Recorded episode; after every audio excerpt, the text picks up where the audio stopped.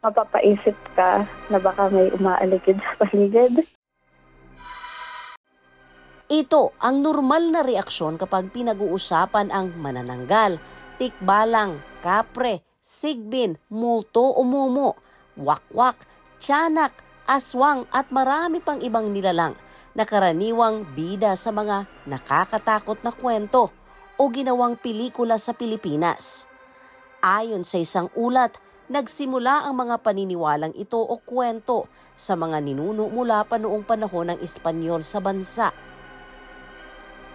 naniniwala ang mga Filipino na nabubuhay ang mga nilalang na ito kagaya ng aswang. Sila umano ay may kakayahang magpalit anyo, may mahikang itim at kayang magpagaling ng sariling sugat. Ayon sa Filipino-Australian filmmaker sa Melbourne na si Keshi Sakdalan na gumawa ng pelikula na may pamagat na aswang at marami pang short films at documentary dito sa Australia. Ang mga paniniwalang ito ay bahagi ng kulturang Filipino. Hanggang ngayon pa rin naman po nadidinig pa rin natin yung mga ganong klaseng horror stories na parang pinapasa-pasa lang bawa by by word and kumbaga tinatranslate lang nila into a movie. And syempre na parang I think nasa atin pa rin yung curiosity na like what if totoong ganon. Sa katunayan, sa mga inilabas na ulat, kasama sa top 10 sa horror movies ay ang horror film series na Shake, Rattle and Roll. Ito ay simulang ipinalabas sa mga sinihan noong taong 1984. Tinagurian itong pinakamahusay na piling aklat sa kaysaysayan ng Pilipinas.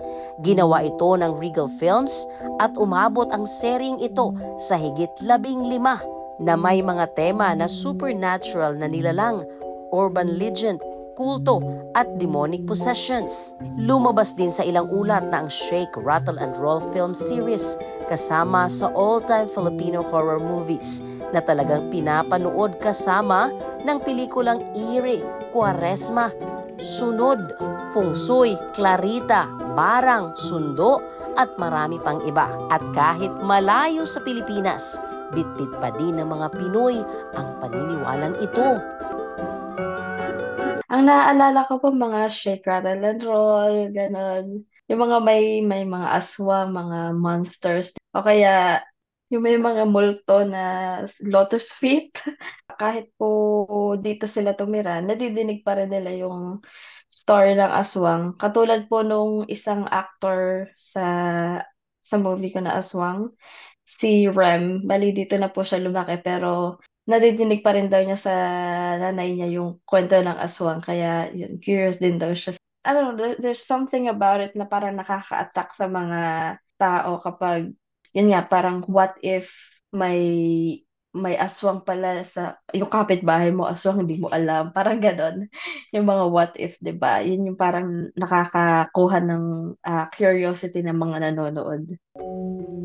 Sa karanasan ni Keshi, sabi niya kung ano ang kanyang ginagawa o pinaniniwalaan ngayon, impluensya ng nakapaligid sa kanya mula noong nasa Pilipinas pa hanggang ngayon. Apparently, nung pinagbubuntis daw po ako ng mom ko, may aswang daw po na parang nag-scratch sa bintana, and then tinakot daw nila ng baril, ganun. So, yun po yung isa sa parang pinaka-personal na story na alam ko about aswang. Naalala ko po, hambawa, pag malapit na yung Halloween, uh, hambawa yung Jessica Soho or yung mga Saturdays or, and Sunday na palabas, siguro mga one week before or as soon as mag-October, puro nakakatakot na yung palabas nila. So, yun po yung naaalala kong natatakot ako sa mga story. So, natatakot ka ba nung bata ka? Opo, pero pinapanood ko pa rin. Takot po ako, pero ewan, parang na-attract pa rin akong manood eh. Pinaka tumatak po sa isip ko is parang nakaupo lang ako na ganun sa sofa, kahit mag-isa lang ako, walang kasabi. Basta hindi po ako gumagalaw na gano'n. Kasi baka mamaya pagligong ko meron na. Napapanaginipan mo ba nung bata? Marami po ako nakakatakot na panaginip ng bata. At binigyang diin ito na mahalaga ang lahat ng ito bilang isang Filipino.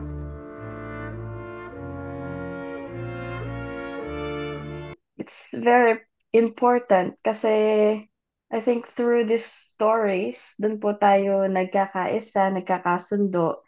Um, so mahalaga din na parang i-share natin sa mga siguro sa, sa mga doon hindi lumaki sa Pilipinas na Pilipino para ma siguro para maparanas din natin na what it's what it was like to grow up in the Philippines na pinapanakot sa iyo yung aswang, ganon.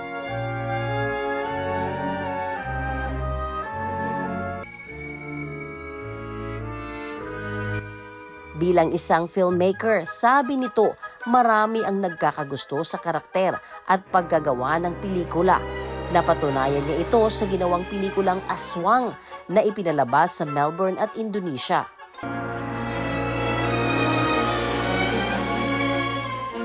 I feel like in filmmaking, mas patok yung unique na story.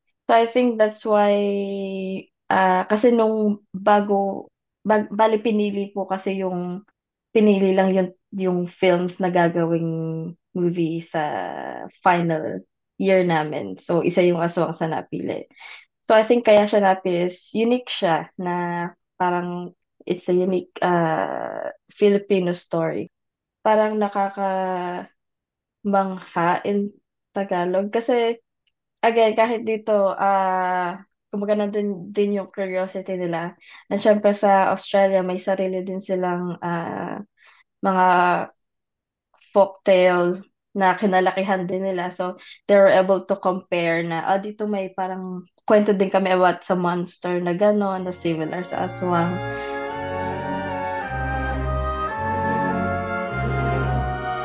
Plano din nito na gumawa ng iba pang horror films at muling ibida ang iba pang karakter. Actually, pinag-iisipan ko pong parang gumawa ng sequel or pahabain. Kasi short film lang po yan eh. So, or gumawa ng series na iba't ibang, ah, uh, bawal nga po, manananggal naman or uh, tik-tik or something. I forgot what it's called. Pero yung kakatok sila, din pagbukas mo, walang tao. And then apparently parang malas yon or indication na something bad will happen sa members ng nakatira sa bahay.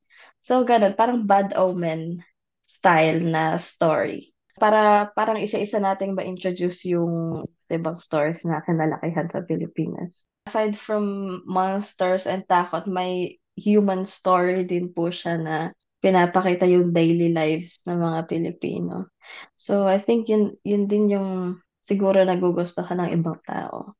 Ang main inspiration ko po talaga is to share Filipino stories, parang to use my platform as a way to yeah, share share our culture, our values, tsaka yung yung mga stories na kinalakihan ko po talaga.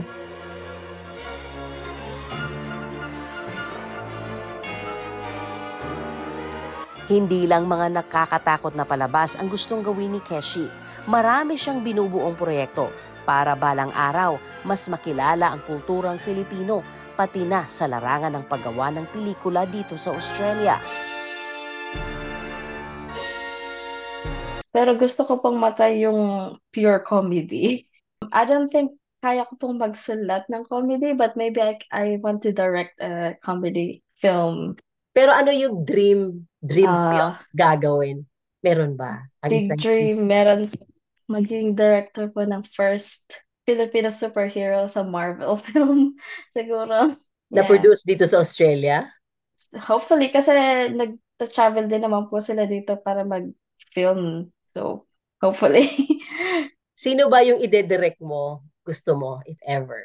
I think uh, I think Alon, ah, Wave. Wave po yung pangalan ng uh, Marvel superhero character eh, na Filipina. So, sa Marvel Comics, yan, may character po na Wave ang pangalan. I think she's like a Cebuana um, superhero. So, I think it's really cool. Hopefully, makita natin si Wave on a live action film. Dolly De Leon. just because I've seen her, like she's amazing. So parang curious ako what it would feel like to work with someone like her. And I think she would be really good in a maybe an action film. Kasi nakita ko po yung trailer ng A Very Good Girl and parang bagay sa kanya yung really strong character.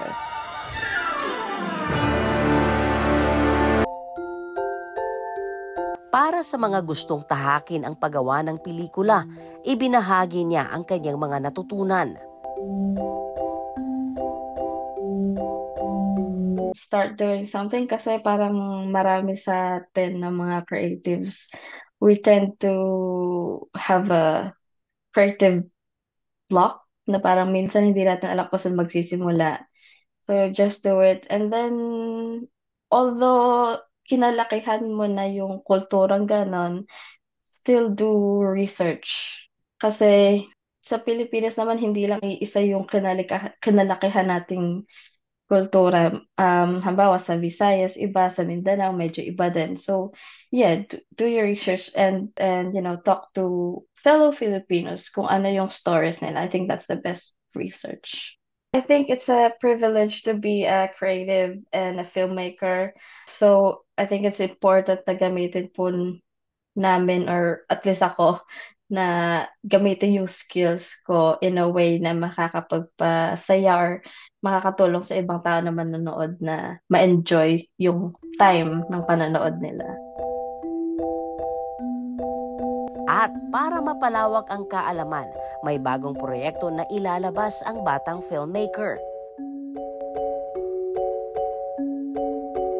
Yung Kwentuhang Creative Podcast, hopefully, if everything goes well, it'll start coming out on November 15. It will be available on YouTube and Spotify and Apple Podcast.